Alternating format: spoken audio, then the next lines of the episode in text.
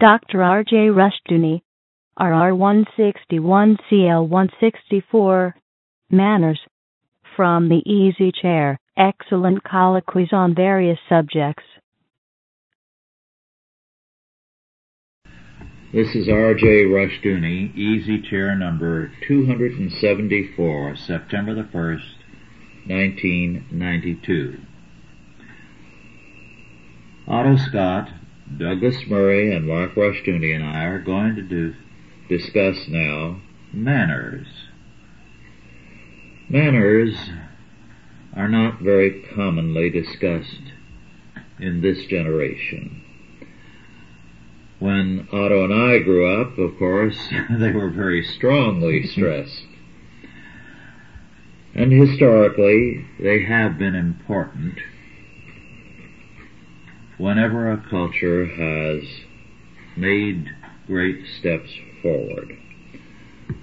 One of the things that interested me greatly when some years ago I did a great deal of reading in the life of George Washington and in fact read his collected works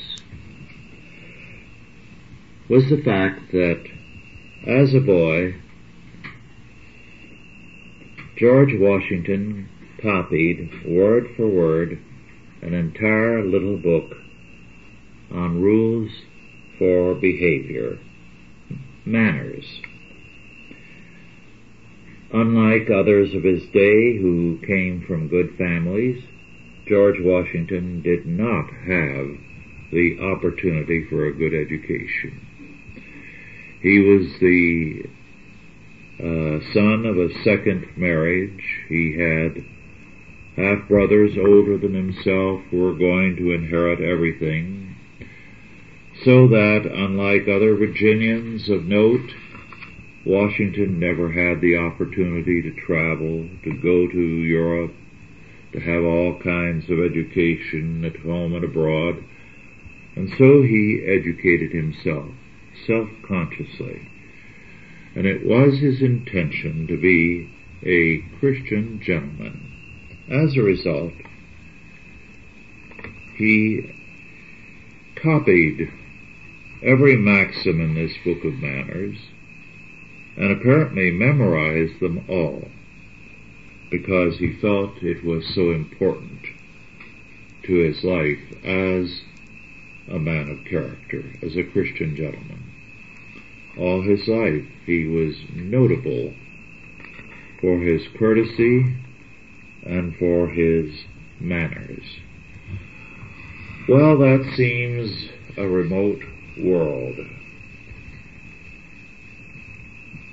But it still existed to World War II, and to a lesser extent through the 50s. The 60s went out of its way to uh, trample underfoot everything connected with that world.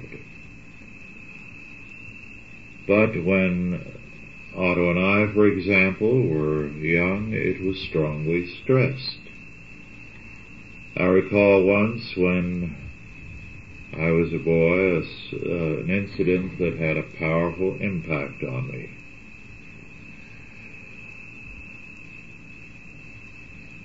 We had as guests in our home a widow and her son who was oh,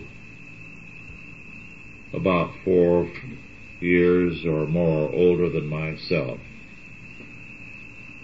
And my parents were helping them out until she could find uh, some kind of housing. Uh, another child, a daughter, was looking for work, which she subsequently found, and they moved and lived together. But uh, the boy, Willie, was a stinker. An absolute stinker. And he finally uh, overstepped himself with me. He went into my stamp collection and took out some stamps he wanted, some choice ones. And I found out just before we sat down at tables So I came there and told him he was a thief, that he had stolen my stamps. And uh, at once my father beckoned to me and took me out to the barn. And he said, until you're ready to behave like a gentleman, you stay here with the cows. But when you're ready, you can come back in. Of course, I had to go back and say I was sorry. And Willie's mother made him return the stamps. But that little episode I could uh, reproduce uh, a dozen times over from incidents that took place among the boys I grew up with. Manners were expected of all of us. We got clobbered if, if we were out of line too far in uh, our behavior. And uh, the boys I'm talking about in this particular context were all farm boys. Uh, very good uh, workers with their hands who had to do a man's job before they were in their teens. But manners were expected of them. And this is now gone. I know that in the 70s I was insulted a number of times when I automatically held a door open for a woman who was coming into a bank or a store just behind me. That was treated as insulting behavior by these feminists. I'm glad to say that hasn't happened for some time. But for a while it was commonplace. It was a deliberate contempt for mannerly behavior. Well, I could go on, but Otto, uh, what would you like to say in a general way on the subject of manners? Well, manners are essential if you want to get along in the world. They provide a sort of a safety zone between yourself and other people. Now, I found them, uh, I was given very strict upbringing in that direction. My father was quite formal, and my mother also was very rigid. The best manners, in my opinion, are those that don't show. Uh, because if they show, they're obviously artificial and you're putting it on and it doesn't quite work. But you have to uh, be courteous toward the other fellow if you want to neutralize your relations. I was on many, many waterfronts, and before I went to sea, for that matter, in the war, I was in a number of very rough situations with very rough people. They didn't talk rough. They were rough and it was a very good, smart thing to be courteous because you could get into very serious trouble very quickly if you weren't. And I think I talked once about Caracas and my, one of my cousins asked me if I had a gun and I said no and he went over and opened the bureau and pulled out a, a pistol and gave it to me and said carry a gun. Uh, the men in Caracas, at least at that time in the 50s, were invariably courteous. And uh, it paid to be courteous because otherwise they would shoot you. And they literally would shoot you, and they would not only shoot you, but if they sh- shot you because you had insulted them, the police would not charge them with any crime. This was a very old Latin American situation. I remember that when we were in Brazil, there was a general uh, Flores de Cunha, who seduced the wife of a prominent journalist. And some weeks later ran unexpectedly into the journalist in a corridor in one of the office buildings And DeCunha immediately pulled out his pistol and shot the journalist dead. And he was, of course, arrested, and they asked him why he did it, and he said, well, of course, you know that I took his wife, and I assumed that he would shoot me as soon as he saw me. So he said, I shot in self-defense first. And they let DeCunha off. Well, that's an extreme example of, of manners in another part of the world, but manners here have come under considerable attack with the rise of people who uh, were raised in other cultures. And their ideas of manners were different than the traditional American ideas or English ideas of manners. My father's idea of manners were both Latin and English, and it was an interesting combination. Uh, I found that to use the other man with courtesy was to set up a safety zone in all relations. It avoided unnecessary arguments and it made everything easier. In New York City, on the other hand, I kept running into people in fairly recent years, let's say a couple of decades back, in the 30s, especially in the post-war II era, who regarded manners as a sign of weakness, as a sign of inferiority, that you were being polite because you were felt inferior to them, and then they would get a little bit insolent. And that, of course, you would respond to properly. I, I, I do agree with the English Englishman who said, "A good gentleman is never offensive accidentally."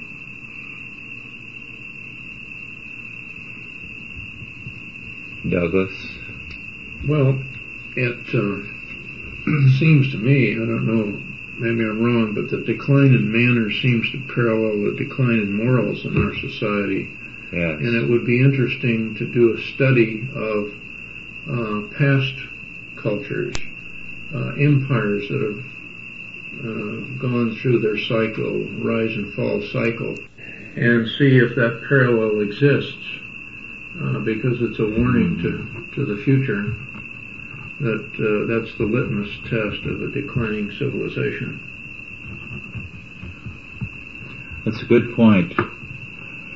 Because when you go back and study Roman literature, you find that as the empire became particularly strong and decadent, the uh, literary figures uh, seem to indulge in perpetual put downs on everyone. Pornographic put downs, very commonly. So that uh, they resembled very much our comedians today, to whom humor is to try to degrade and embarrass someone. Well, that's from a subcultural group that specializes in sarcasms and put downs and sneers in general. It's not really the traditional American way. The traditional American way was in humor was a, rather elaborate long stories, Mm-hmm. jokes with a setting and, and so forth, a punchline and characters, little playlets almost. The um, I, the changes that I noticed came after World War II. Now, we were, despite what is said now, raised to be extremely careful of other people's sensitivity, especially if they came from a different background. I mean, it was understood that you uh, were especially careful then not to offend in any way. But, and especially not to offend anyone's religion or ancestry. I mean, on the other hand, there was a there was a lot of uh, wit and there was a lot of humor exchange. There were an awful lot of ethnic jokes at which everybody laughed because they were told generally with uh, with uh, without malice. With affection. So it was strange that the language was in some ways freer then, Mm-hmm. uh, and relations were more harmonious, but yet today where certain words and terms are forbidden, there's a lot of hatred in the air. Uh, in terms of what you said uh, about guns, P.J. O'Rourke, in his book on the Parliament of Whores, book about Congress, uh, says that uh, when people carried arms, it made everybody very courteous. Well, it does, and it would. Mm-hmm. And that was true in rough company, too. If you knew that the company was rough, you were especially careful. well, one of the things that uh, I've heard said about manners years ago, this was, was that just as a car without oil would see its motor burn up very quickly, so too a society without manners would see communication very quickly destroyed. And that's a comment I've never forgotten because I think it sums up exactly what the function of manners is. And this is why we have a divided society today. We have never in American history been a more divided society than we are now. That's true, and look at all the efforts that have been made by the social scientists to improve us. Yes. Uh, the it, it, it's a strange paradox. Well, we talk about the terrible things that happened in the pre-war American culture, the lynchings and whatnot. The lynchings were not that many. They've been exaggerated, and they were lynchings not only of blacks, which is what people have trouble understanding, but of whites. Certainly in California that was true.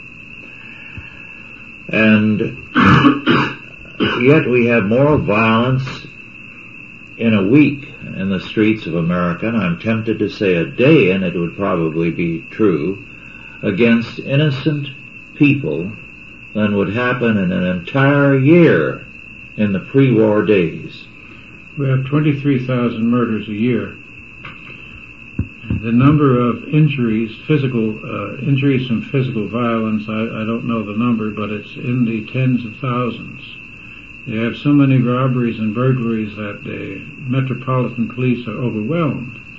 And we also have something else, uh, going back to the manners thing.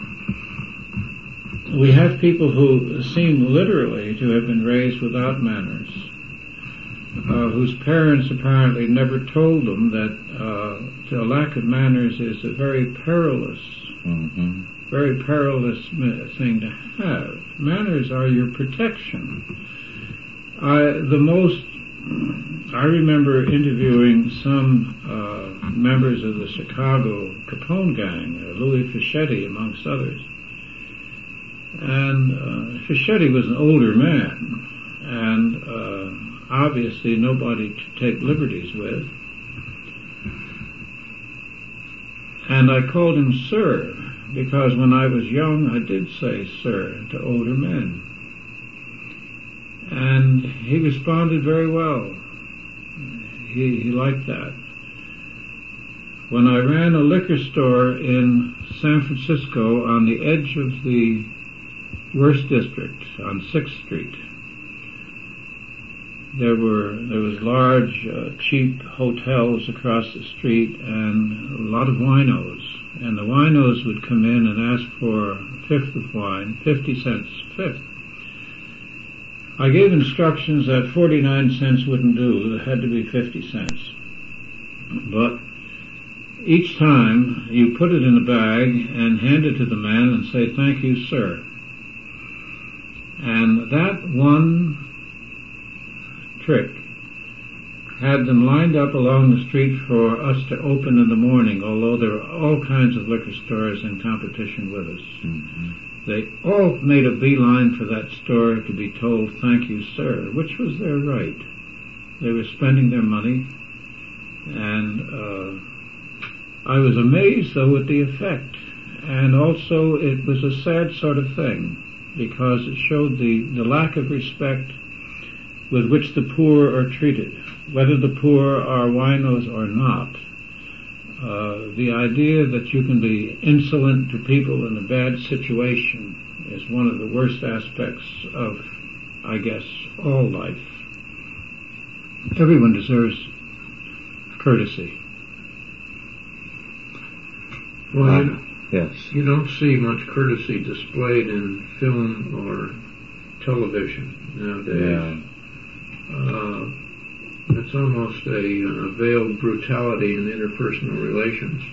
The the uh, safety zone that you spoke about earlier is an important aspect because it creates, uh, it gives you time to find out what you have in common with the other person, and once you find common ground, then you can build on that uh, for a personal relationship.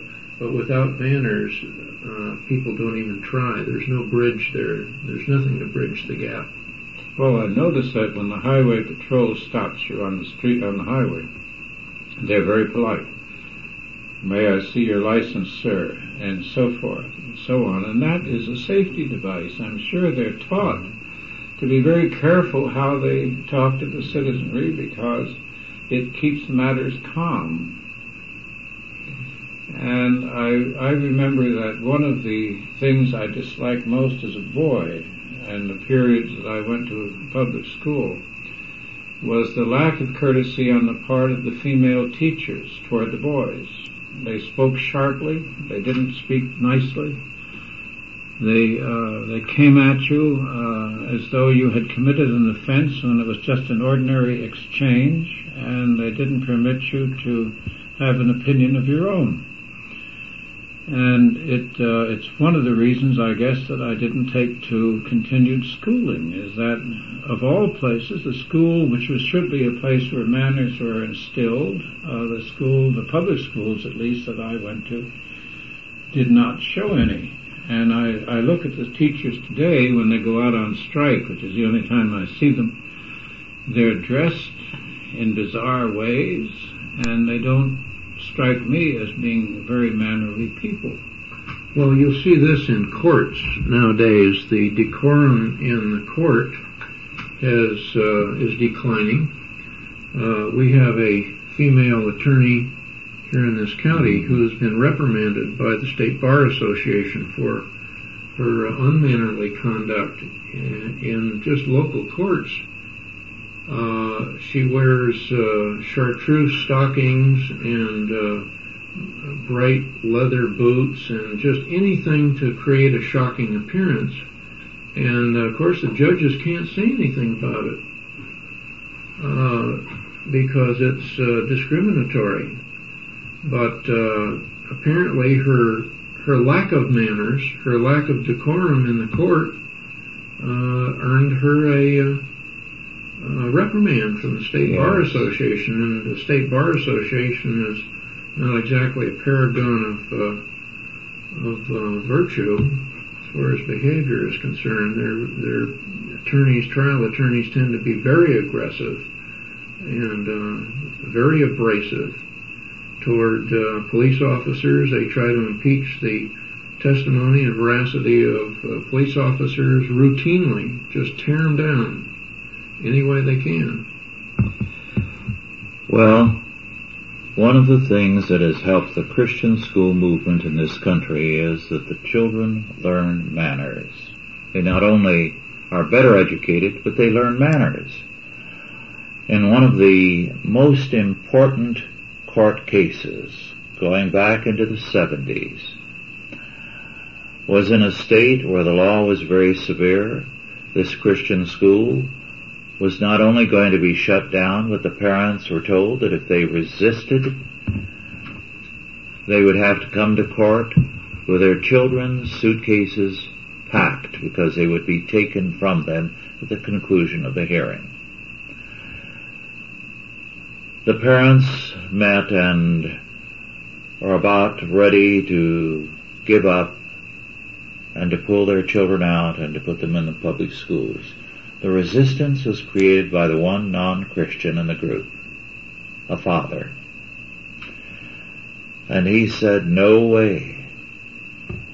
My boy is calling me sir, and he's polite. And he said, I never expected to see a boy in our community as courteous as he is, let alone mine. He said, I'm going to fight for that school. And all the Christians in the room were abashed and agreed to go along with it. And they fought and they won, and it was a landmark case, mm-hmm. the Whisner case. And again and again, I have seen that parents who are non-Christian have been impressed by the school after being unwilling to put out the tuition, simply because of the difference the school made in their child's life. Well, Have you found that to be true, Mark? Yes, in fact, the most common comment we get about people who visit our school is not what they're learning. It's the, almost the universal comment is how do you get them to behave so well?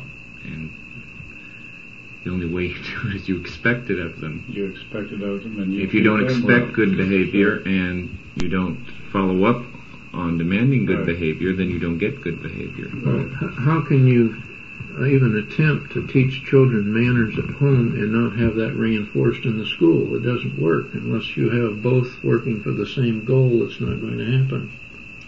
One of the things that helps in teaching them that is that uniforms are required of them, so that uh, the boys aren't trying to outdo each other and being slobs the girls aren't trying to outdress one another. They come there on the school's terms. That is an important fact in setting the temper of the children. Well, that's an interesting sidelight because when I was a boy, I wanted to be well dressed. And uh, I was. Not uh, elaborately, of course, but I wanted to be uh, neat and uh, I can understand the young men today who go unshaven and in lousy clothes. Uh, it seems to me that if you let yourself slide to that extent to look like a bum, you begin to act like a bum. And they do. Well, their their role models are rock stars. They yes. try to pattern themselves after the uh, people that they see in these uh, videos, MTV and uh, so forth, and uh, they're just they're they look like mutants to me. They don't even yes. look like human beings. Some of them. Well, when I went to sea, I wore dungarees. I worked in uh, Levi's. At the end of a trip, I used to throw them in the harbor. uh, I went ashore in pinstripe suit and a fedora. Know, now they sell used blue jeans that are faded. Can you imagine?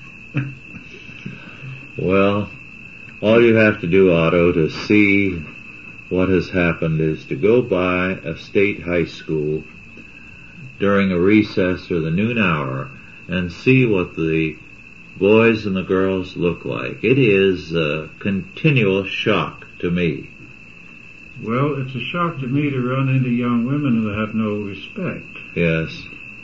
I remember uh, when somebody of, of, of uh, my venerable age they opened doors for. yes. it's not certainly not true today. and to be called by my first name, we used to call servants by their first name, and it was always the ultimate put down. And it's a strange reversal of fashion that the first name now is uh, is used on all levels, even on all corporate levels. And you go into the CEO's office, which really looks like a yacht or something, and uh, he says, "Call me Nolan." You know, I said, "Well, that's very nice." It, it's an odd thing because although the manners appear impersonal, or, or, or, rather, the manners appear personal, they're actually very impersonal. They're more impersonal than they used to be. Yes. Because there's an underlying coldness mm-hmm. to these meetings and discussions and so forth, of which I was not previously aware. One of the things that was conveyed to me, and I'm not sure just how it was conveyed, was that when you entertain people, they shouldn't feel as though you were going out of your way. I mean, it was all supposed to be as natural as possible. You're supposed to certain a certain amount of grace involved, and uh, none of the uh, no, no formality uh, beyond. Well, it, it, was inherent, but it wasn't uh, in front. And now there is a certain amount of formality in business offices and, and uh, on certain professional levels. I attend, as you know, a number of seminars and whatnot, and I've known some of these people for years, and I don't know anything about them. And over a long period of time, 10 or 15 years, I finally realized that this is too a form of discourtesy to keep everything on such an official level over such a long period of time is, in effect, not to treat you as another peer. Earlier I referred to manners as the lubricating oil of society, that which makes life livable, community possible because it establishes ground rules for human relationships. This is why community now has to a great extent broken down in many areas. There is no common courtesy, no sense of uh, decent behavior. The result is that people are at odds with each other they withdraw from one another. We have more people coming together to watch games and sporting events and that sort of thing, and far less activity that people share together. I think this is quite odd. One of the things I know that uh, even in the 50s was not uncommon was that uh, even men in their 30s and early 40s would sometime uh, at a church picnic or an organization's picnic uh, play games of volleyball or softball, and there was community and play. There was community then in singing together. This continued until the latter part of the 50s. All this was possible because there was some kind of community.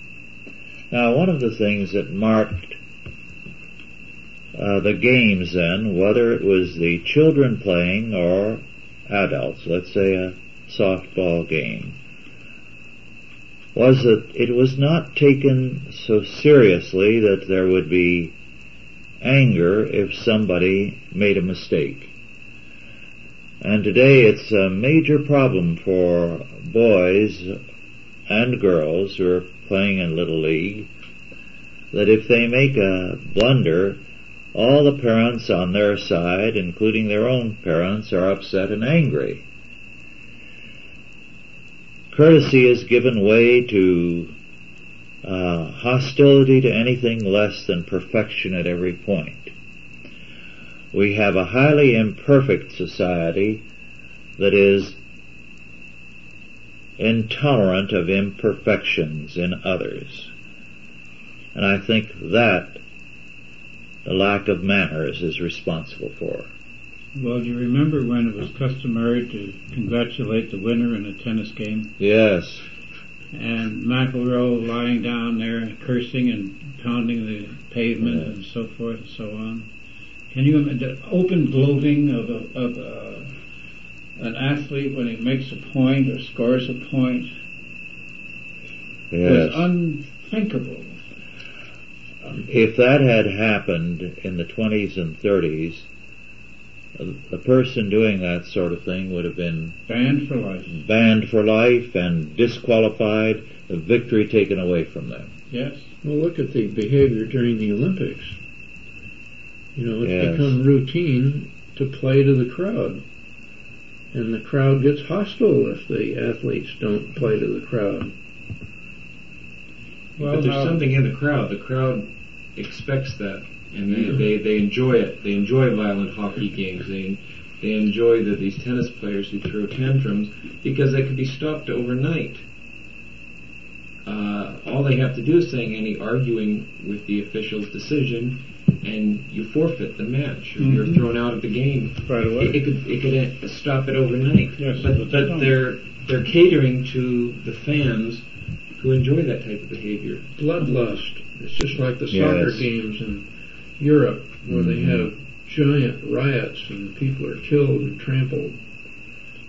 Well, what about the disorder in schools, in public schools, where they sass the teacher, or when kids sass their parents? And you see on television, the word sass, for instance, just comes out of the memory hole. I'm sure that it's not, it's no longer used. You. Uh, on television, they show the most obnoxious children in the world. Yes. It's very difficult to watch uh, television now. In fact, I don't watch it very often because even flipping channels, it's a horror to see these brats that are part of all the uh, series. And children don't write those lines. No, they don't. Well, No, they they- don't. they- but they're taught they to learn that them. way. Yeah. In effect, They're, they're like midgets. You know, they're really sharp. too sharp, too adult. They don't look happy. Uh, I, I don't see kids laughing and joking uh, and sporting around the way they did when I was a boy. Uh, this crowd seems very long in the face and, and solemn. If if you speak to one, say hello or something, you- you're lucky if they say hello back. Well, our society is celebrating the bottom of the totem pole with uh, rewarding with Emmys such television programs as Roseanne, where the kids routinely are sassy and uh, irreverent, and the parents are to don't offer any role model because they do the same thing to each other and to other people. It's difficult to talk in polite terms about Roseanne. Did you see the cover to the uh, TV guide this week with a No. picture of Roseanne? No. And then uh, the question, an Emmy for me? Moi? Yeah. In other words, a takeoff on Miss Piggy. Yeah. Oh yes. Well, she didn't get one. Mhm. She didn't? No. Oh, I didn't know. Um, um, she may sue. I don't know. I wouldn't be surprised. Interesting comparison between a low class family, which is all I can think of when I see Roseanne. It's just a, a horribly low class Right. Right. family versus something like the honeymooners who were dirt poor, hmm but there was a dignity to them. They, they dressed neatly, and uh, their apartment was always neat, and uh, it's a far cry. Well, it's, it's an indication of the contempt that the producers and writers of these programs have for American society. Especially the blue collar. And that came in with the Vietnam War when they began to refer to our soldiers as grunts. And that was really a very difficult period to live through. This was a, a traitor, tra- treason on a broad scale. And Mr. Johnson, President Johnson, uh, went along with that by exempting college students from service. I mean, you talk about class warfare. None of the uh, so-called uh, humanists protested against that open discrimination against the poor. That was taken for granted. Otto, do you remember Emily Post? Oh, of course. Well,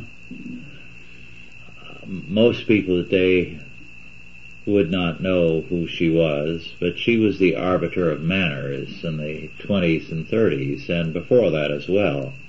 And her big fat book on etiquette was a book for uh, all occasions. For all occasions, and it assumed that you had uh, some means because uh, the kind of entertainment she talked about required a servant or two. But The interesting thing is that uh, Emily Post's etiquette was in school libraries because it was a kind of dictionary and maybe uh, in 99 cases out of 100, if not 999 out of 1,000, the children would not come from homes where the kind of entertaining that Emily Post talked about was possible. But the presence of the book was due to the fact that here was a standard, and you were expected to meet it. And it was surprising how often the book was taken off the shelf because someone would have a question in mind and would look up as uh, they would in any reference book a particular point. That was how important Emily Post was in those days. Then after her came Amy Vanderbilt, but I don't know who writes now on etiquette or whether there's any book of any consequence. There is a Miss Manners who is a columnist now. My father used to take me to lunch every so often to a restaurant. You, many, several times, he took me down to the Seville, which is a hotel in lower Manhattan, a very nice old-fashioned hotel even then. Tablecloths, potted ferns, and uh, a small string orchestra. I didn't care for it because the food was Spanish and he liked it because it was. But his idea was that I should grow up to learn how to handle myself in a public place and also to tell the difference between good service and poor service. And uh, I still do, and I still know the difference. Uh, he would not pay a tip for poor service. He would say there's no tip because the service was poor. And that was that and uh, I've never quite had that much uh, nerve. I've, I've, left something out of a sense of guilt of some sort, you know, for having been stupid enough to go in the place. But it was his theory that one should know how to handle himself in a public place. Now, what can we say? Uh, we go to a restaurant today and we see families, and uh, some of them are very well behaved, and some are pretty horrible.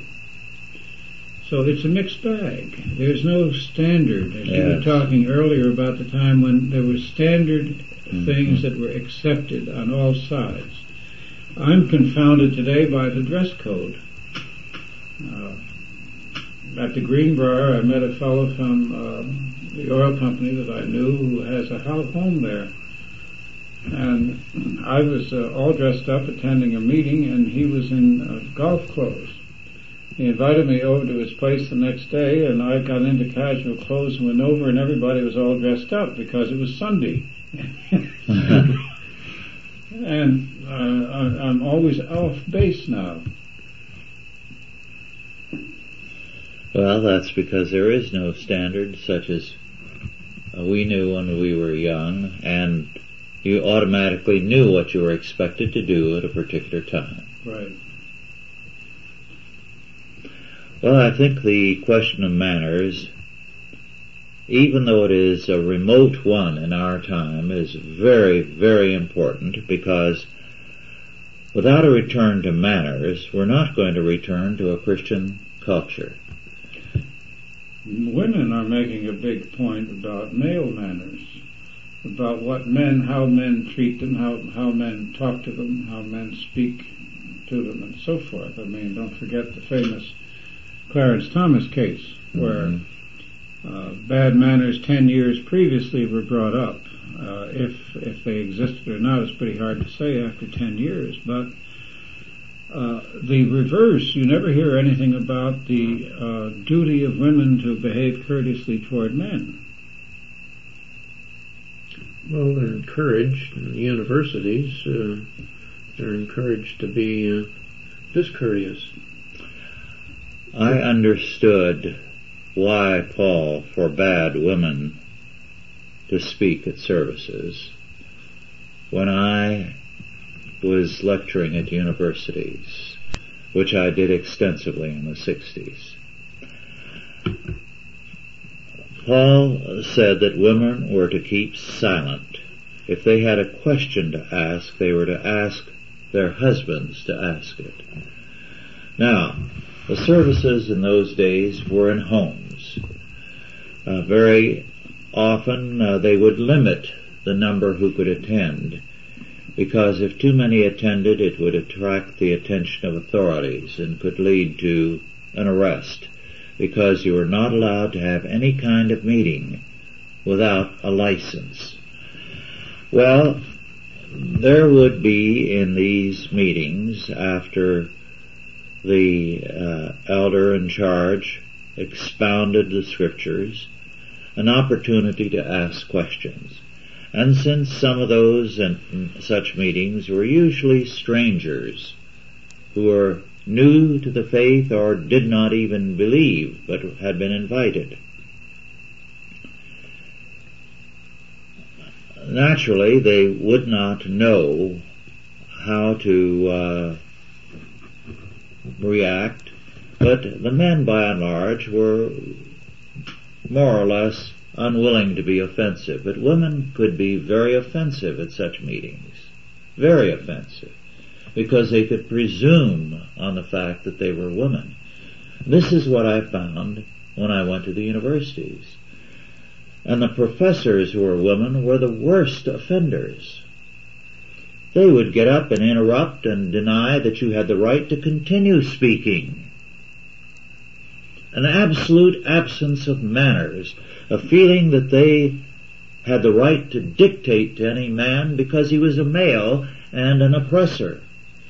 So I think we have a very serious problem and I think men have created it because they haven't taught their daughters properly. Well, you hear this in interviews on radio and TV. You know, where they, uh, I heard Sunday snatches of some woman journalist interviewing a vice president. She interrupted not just once or twice, but she interrupted persistently through all his answers. And uh, I find that this isn't limited, however, to female journalists. I listen to Crossfire, and this fellow Kinsley not only interrupts people, but yes. he tries to outshout mm-hmm. them. He raises his voice. He, he uh, when they answer, they do manage to answer. He will say, "Oh, so that you really mean something else." He should be given a national award for being a bore. He really is, but he went to very expensive schools, mm-hmm. and I'm amazed at that. Uh, in general, it's difficult. You hardly ever hear a conversation on the electronic media where people are allowed to make their point.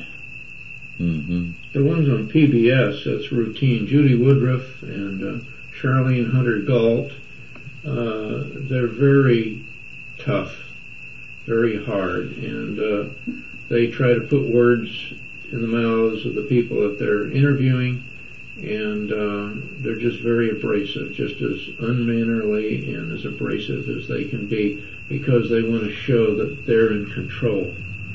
That's the whole game. I remember hearing Enoch Powell being interviewed by, uh, what's his name, David Frost, and Frost was nagging him, and Powell said, just what is it you're trying to force me to say, Mr. Frost?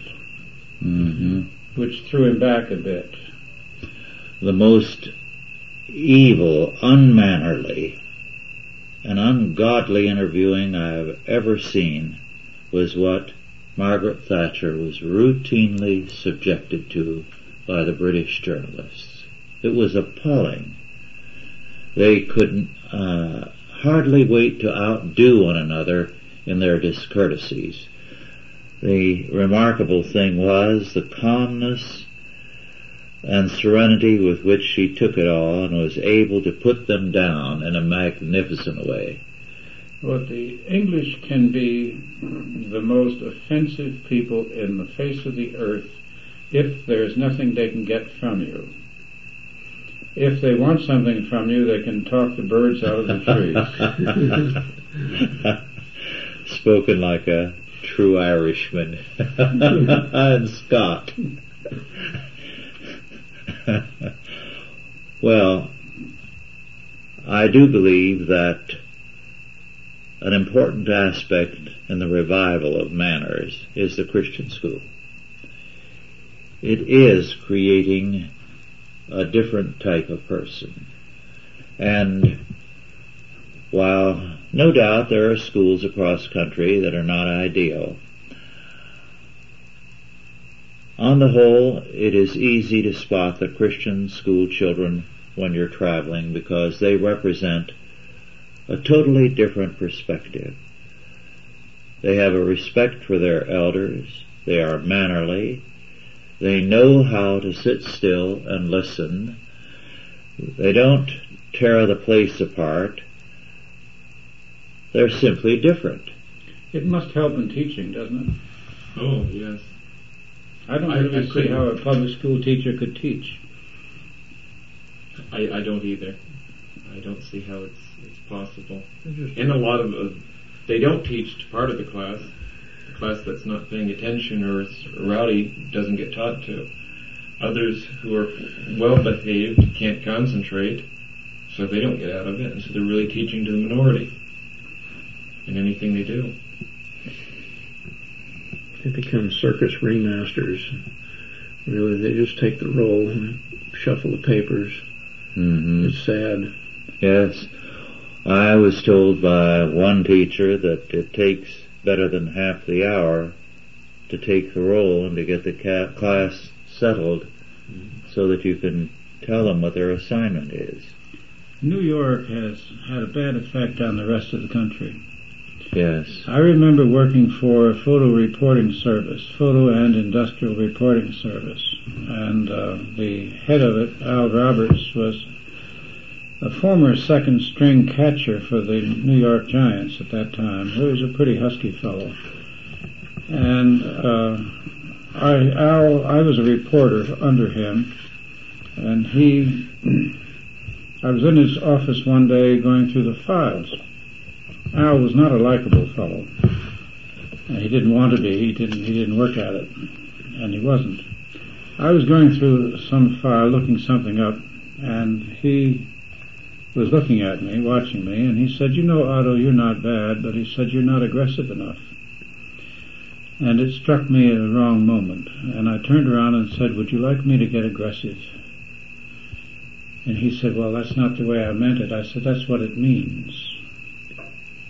Mm-hmm. And do you have any more comments?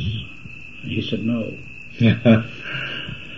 well, one of the things that struck me as a good sign was in the news this evening when they were asking various people how they felt about Canseco being traded by the Oakland Athletics to Texas. And there were those who felt it would be a disaster for the future of the Oakland Athletics. There were one or two who were ready to welcome it out of the four or five they interviewed because they found him to be obnoxious, bad mannered, and a poor sport. Mm. Now, I was very interested in that mm-hmm. because it indicates that uh, even though this man has been a sensational player, there are those who are saying that's not enough. And that's a healthy sign. Yes, it is. No, if he's a poor sport, that would mean that he would be hard to work with, hard yes. to play with. Uh, he, uh, I saw a statement that he made, or I watched him making a statement in which he expressed some bitterness Mm-hmm. But he also said that uh, it was obvious that if he was being treated with such disrespect, it was really time to move on. Well, in, in Northern California, there are probably 10 Giants fans for every one Oakland Athletics fan because Oakland has a reputation of being a team of uh, prima donnas, just spoiled, uh, brats, unsportsmanlike. The Giants have more of the traditional aura of an old-fashioned team, Mm, and Oakland just doesn't have that. I see. And and lots of fans just won't have anything to do with Oakland. That's why they're so disappointed that it's the Giants that are leaving town. Right. Well, So there, there's and, and Giants fans are not known as far as the ones in the stadium are not, not known for being polite fans. They're Mm. they're some of the most ugly fans. Mm. Now, do they make any decent fans anymore? I wonder. I don't know. The- I think the best fans, the well-behaved ones, avoid going to the ballpark in many cases. Uh, yeah. Don't you think uh, that, uh, uh, looking back time-wise, it seems to me that from about the 1950s on, when the the big push, the liberal movement into the universities to destroy the status quo and attack all of the existing mhm. uh, institutions, that uh, manners was one of the things that was methodically attacked. As just really the destroy, destruction of the uh, dignity of the president, no matter who he is. After all, the president's a unifying symbol, unifying office of the country. The dumping onto Lyndon Johnson, the dumping onto Goldwater, the dumping onto Bush right now. Uh, this is horrible. I think this is almost getting into another subject. That uh, an example, a very bad one, was set for the student generation by President John F. Kennedy and Bobby Kennedy. After their assassinations, a lot of the well-known stories of their arrogant and rude behavior uh, tended to be pushed into the background. But uh, they were routinely discourteous, they were contemptuous of those around them, they were bad mannered as only those who've been brought up with wealth and have learned to treat everyone without wealth with contempt can be. So I think their role in setting the temper for the 60s has been to a great degree neglected.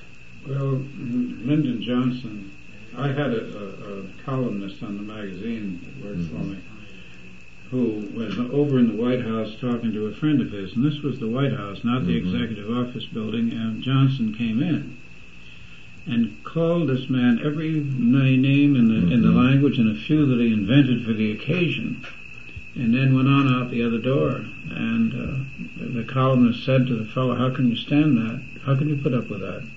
Oh, he said it's routine, you get used to it. I mean, Lyndon Johnson wasn't raised to wealth, but he was absolutely the bottom. Yes. Well, the Kennedys, Johnson, and then Nixon all set examples for bad manners, in Nixon's case, uh, foul speech. That's true. Nixon was always trying to be one of the boys and never succeeded. hmm Well, our time is just about over. Thank you all for listening, and God bless you. Authorized by the Chalcedon Foundation. Archived by the Mount Olive Tape Library. Digitized by Christ Rules. Dot com.